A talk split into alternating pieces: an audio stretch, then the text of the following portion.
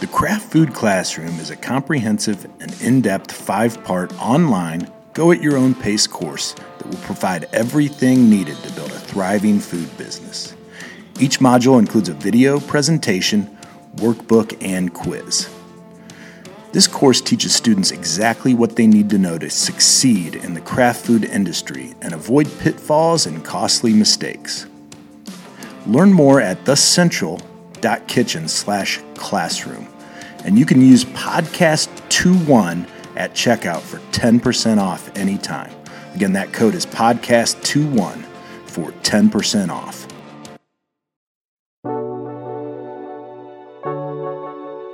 Welcome to the Physical Product Movement, a podcast by Fiddle. We share stories of the world's most ambitious and exciting physical product brands to help you capitalize on the monumental change in how, why, and where consumers buy. I'm your host, Ken Ojuka.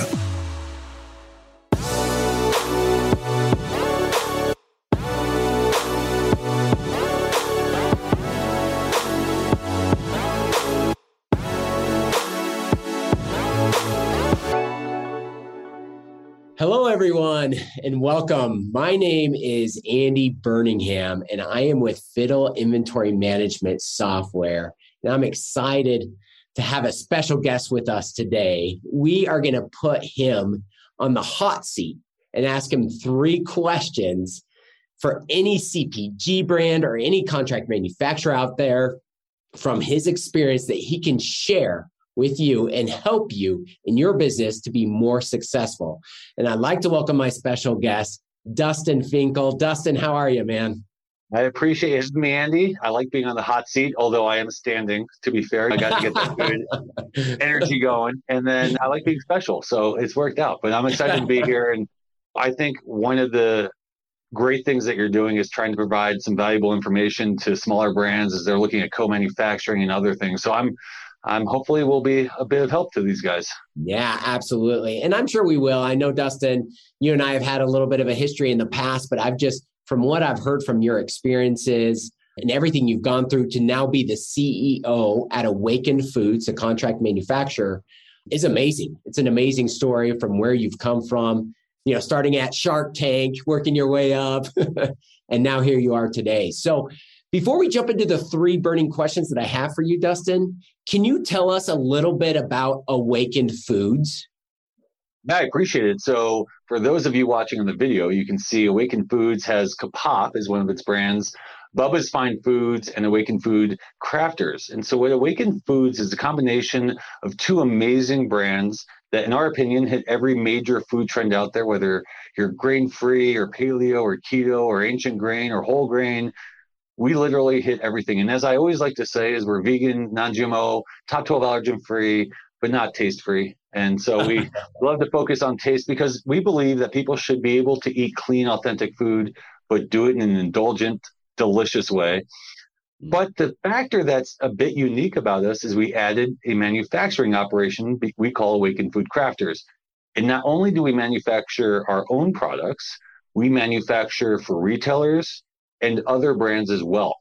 And what's interesting about those other brands is some are actually in direct competition with myself as a brand, but I do a really nice job, I think, of wearing different hats. The one thing I'll say is the differentiation for the brands, as I mentioned, is that great taste, which should not be a differentiator. But I tell all of our potential clients the same thing about Awakened Food Crafters. Our differentiator should not be the differentiator it is, but we're a partner. I don't think of your product coming through my machines and spitting out as many puffs or chips or whatever is possible. I think about you as a brand. I've been in this industry for about 20 years and I've seen all the good, the bad, and the ugly, which is unfortunately part of the case with the manufacturing world. And we want to make sure that we're here as a support engine to you, whether you need advice on marketing, on branding, on manufacturing. We're here as a partner because the old saying goes, hey, guess what? If you sell more I manufacture more, we both make more money. I think that's how business should work. But you know. right, right, common sense there. I'll tell you, I've I've met a lot of people on your staff. It's a great group of people. I love working with your company in the past, and I know that Awakened Foods. I could definitely endorse you guys. You guys are a great company. So, well, let's jump into it. Again, I got three burning questions, putting you on the hot seat here, the standing hot seat. So the first question, let's go back. I alluded to Shark Tank. You were on Shark Tank and I know a lot of people that might be watching this video are a young brand, a young company. And what they need to do is they need a hustle and they're looking at raising capital um, from investors. So, based on your experience, what advice would you give them as they're doing different rounds of fundraising? I have this conversation quite a bit. And I think it's important to note that I come from an investment banking background. So, finance is a core asset to me um, from an education and career perspective. But I also think it's the biggest gap that I find in companies that I am mentoring, I sit on the board of, or that I'm counseling for private equity companies is there's a lack of financial wherewithal in these companies. Mm-hmm. So how did you come up with that forecast? Where did those numbers come from? What's driving your sales? What are the risks to your sales? How do you think about the growth? And it's shocking when you see some of the models of these companies and it's very rudimentary, straight line or hockey stick growth typically. There's not a number on my P&L cash flow statement or balance sheet that probably I'm too far off the radar, but does not have three or four separate pages that dictate every single assumption and how every single idea that we're driving into our P&L comes from. And I genuinely run my company with a P&L and cash flow mindset.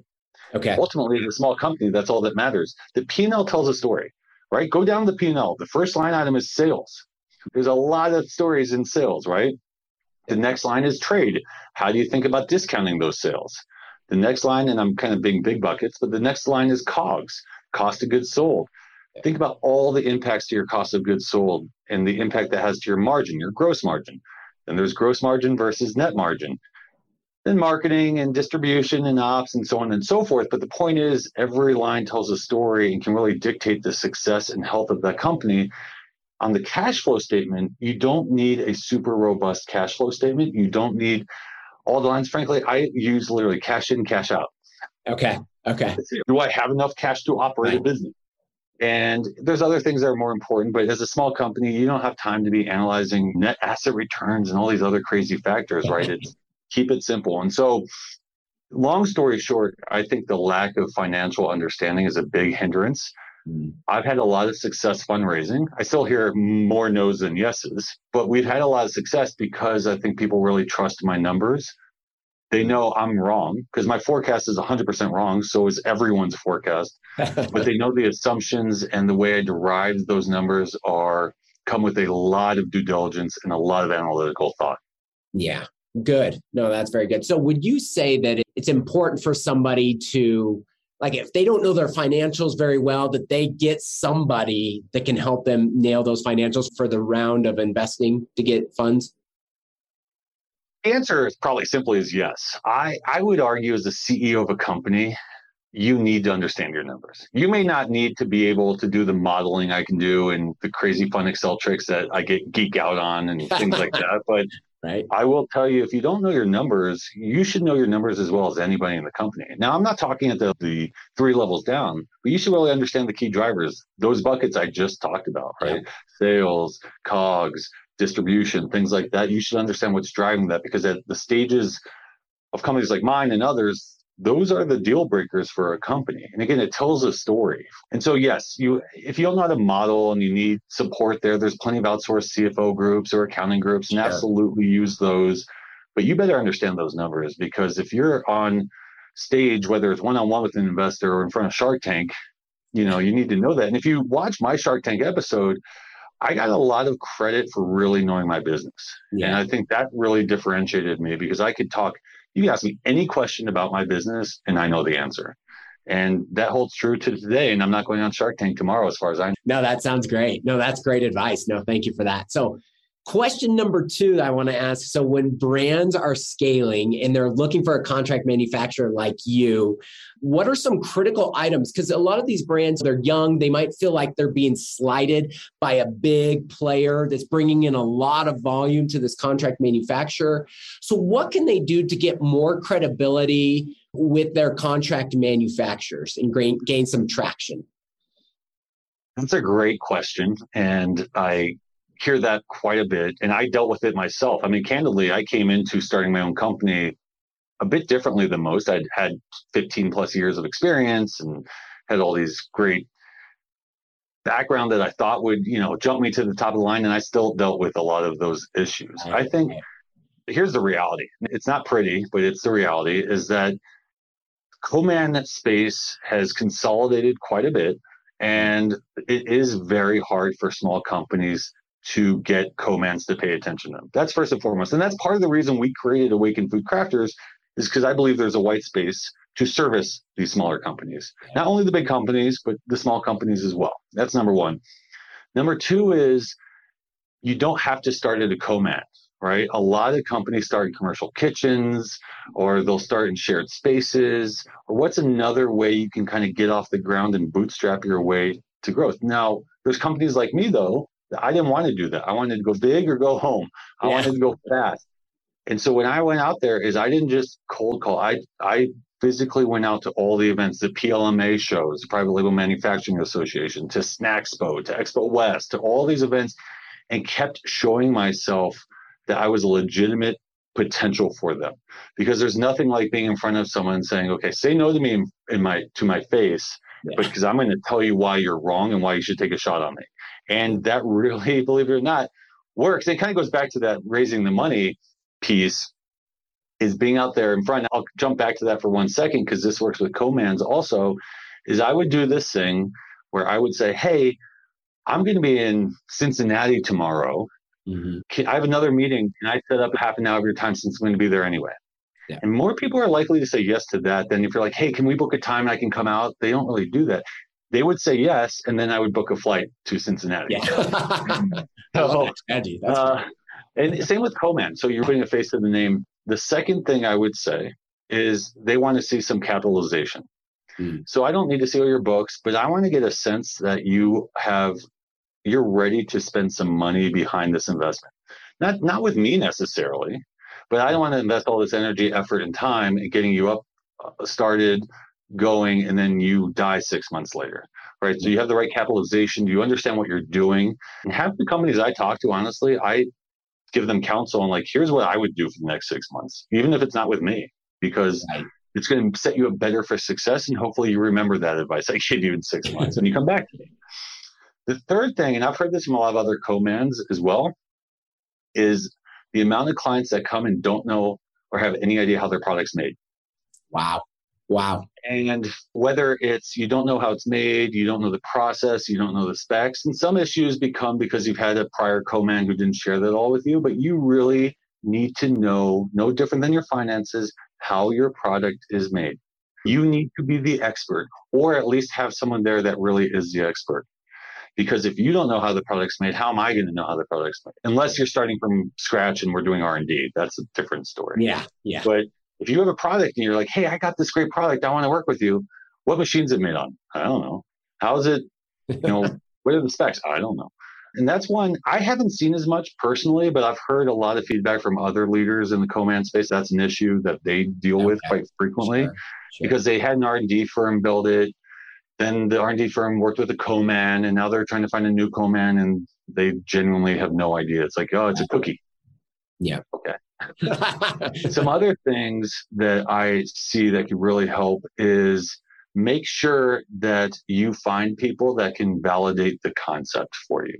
Mm. And so that can be names of investors. You know, names go a long way, like, hey, X person's involved, or this person's behind the company, or here's how I'm going to validate this in market what are other ways you can demonstrate validation to the co-manufacturer so that we're not wasting our time and you're not wasting your time either so those are the three or four big things that i would focus on ultimately though here's what i would say if you have a call with a co-manufacturer and they treat you poorly in the beginning, mm. they're not going to get better.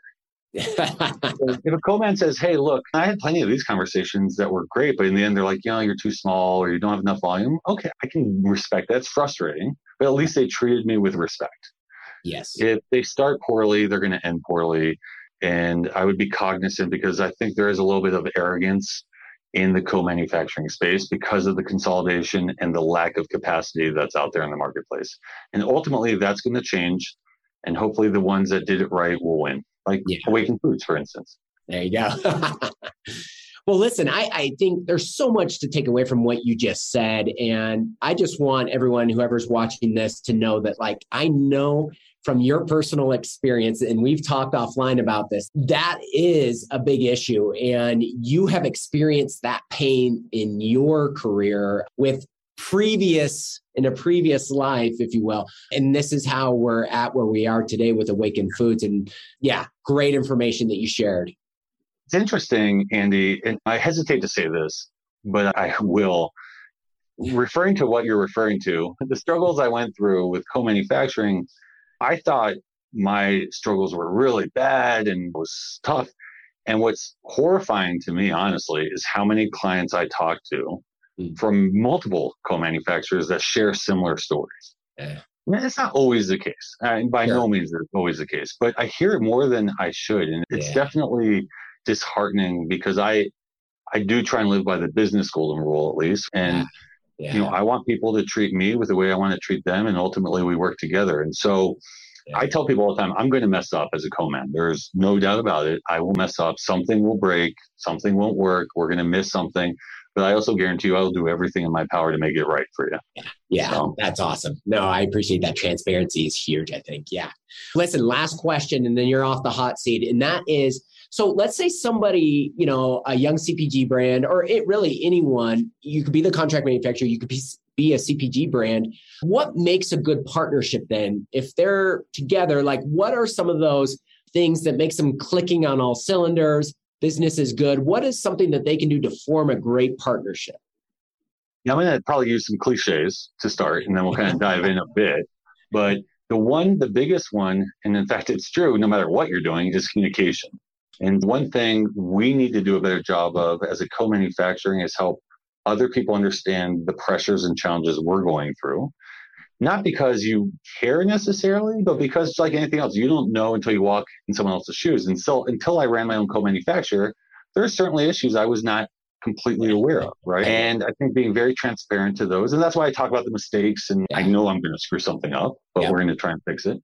And then on the flip side, as the brand trying to be open and transparent. Now, the reason brands are hesitant to do that is they fear the ramifications of that oh, I'm not going to produce this much, or this is going to happen. What are they going to think? Are they going to drop me as a client? And I, I get that challenge and that fear.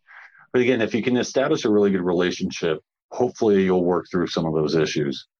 Yeah. The third is being a good partner, or the second, I don't know where I'm at, but being a good partner. And that goes back to communication, but also realizing that you aren't the only client, but I know that you care only about your brand. So how do we work within that? How do we be successful together? Because I have to manage the manufacturer, not only for the Kapop and Bubba's that we produce, but all these other clients. I, I wrote some notes down on this one, but I think it's funny. It's find a good co-man to start. Yes, yes. I laugh at rereading my notes on that, but you know, the reality is honestly that does save a lot of problems because I was in this boat and I know somebody else, you are almost desperate. You have the idea, you have the concept, you may have raised the money, you want to go and so many people are saying no, they won't talk to you. And you find someone's willing to talk to you, and you're like, let's go. Yeah. And you ignore the red flags. And I think I get it. Maybe that's okay. You learn, you live, you learn, and you move on. But at the same time, I think you can avoid a lot of stress and pain if you spend a little bit longer up front making sure that who you're going to work with is a good partner. And I respect that as a co-man, and I would, I think, vice versa. The the final one I would say is contracts. I will give my little soapbox speech about contracts. I wish, I genuinely wish the world was a handshake agreement world. Yeah. yeah. But the problem is, and I tell people this, it's like, Andy, let's say you and I do a deal. Sure. I trust you, you trust me. We could probably do a handshake. The problem is we're in the real world and I might get hit by a bus And now you're dealing with Bob, the new guy, or yeah. you leave and I got to deal with somebody else. And the reality is that's where contracts come into play, number one, because it does clarify when different players are involved. And the other time contracts come in, unfortunately, when's the only other time you when's the only time you really look at a contract when things are going bad? Yeah. right. and so it does define the scope and it helps ensure that if things go bad, you can kind of try and work through those effectively. And so I do try and create really strong contracts to make sure that everyone's in agreement because we've talked a lot about the deal. I might say I'm going to produce this and it's going to do this. Now we have it on paper. You read this. You're clear. I read this. I'm clear. Okay. We're on the same page. Let's go do it. Doesn't mean I'm going to hold you to the 10 day X, Y, and Z necessarily. Right. Right. But it's more about are we on the same page moving forward? Do we feel the same way about the world going forward? Um, that's where I would spend some time making sure you feel good about those contracts. And I think to your point earlier is that if you feel desperate, that could be an easy step to overlook. Hey, where do I sign? Let's just get right. this done. I have my product. There's buyers lining up. So we need to get this out the door. So you're right. I mean, that's something that needs to be very clear from the onset so that you're both in the same page moving forward. So yeah, great. It's another red flag. I have my contract, and I probably shouldn't say this. Everything's negotiable to a point. I may get to a line that I don't want to change, and vice versa. Sure. But if the contract manufacturer is not willing to have discussions about things that are important to you, probably a pretty big red flag. I might, I, I could have a conversation with you and not agree. That's different. Right. But right. if they're like, this is the way it is, this it's like the Apple contract. You sign away your firstborn and you're like, ah, whatever. right. Um, there should be a relationship started from day one. And I do that whether you're startup mom and pop, I will have a conversation on my contract mm-hmm. to literally big Fortune 100 CPGs and everything in between because what's important to you is different than what's important to a different client. And my generic contract is definitely not going to solve everyone's problem one size fits all. Yeah.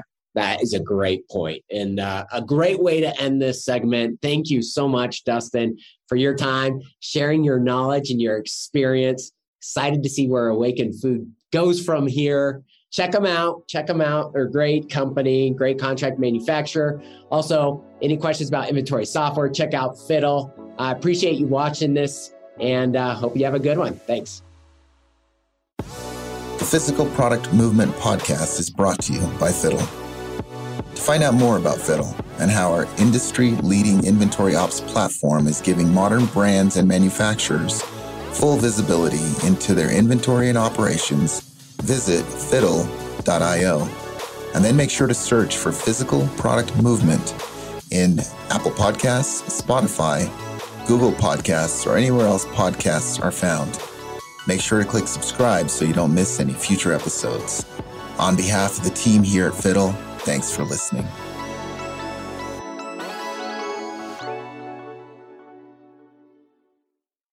Hey everyone, my name is Taylor Howe and I'm the marketing manager here at Fiddle. I want to jump on real quick to tell you about an incredible free resource that we put together for CPG brands. It's called Fiddle Connect. It's a curated database of over 3,000 co-packers and suppliers. You'll get websites, phone numbers, locations, categories, and more all in one place. It's a must have for any CPG brand, especially in the food, beverage, or nutraceutical space. And again, it's 100% free. To get immediate access, just go to fiddle.io forward slash connect. We are constantly updating the database and we promise you're going to love it. It'll save you time and headaches by helping you get to suppliers and co-packers faster than ever.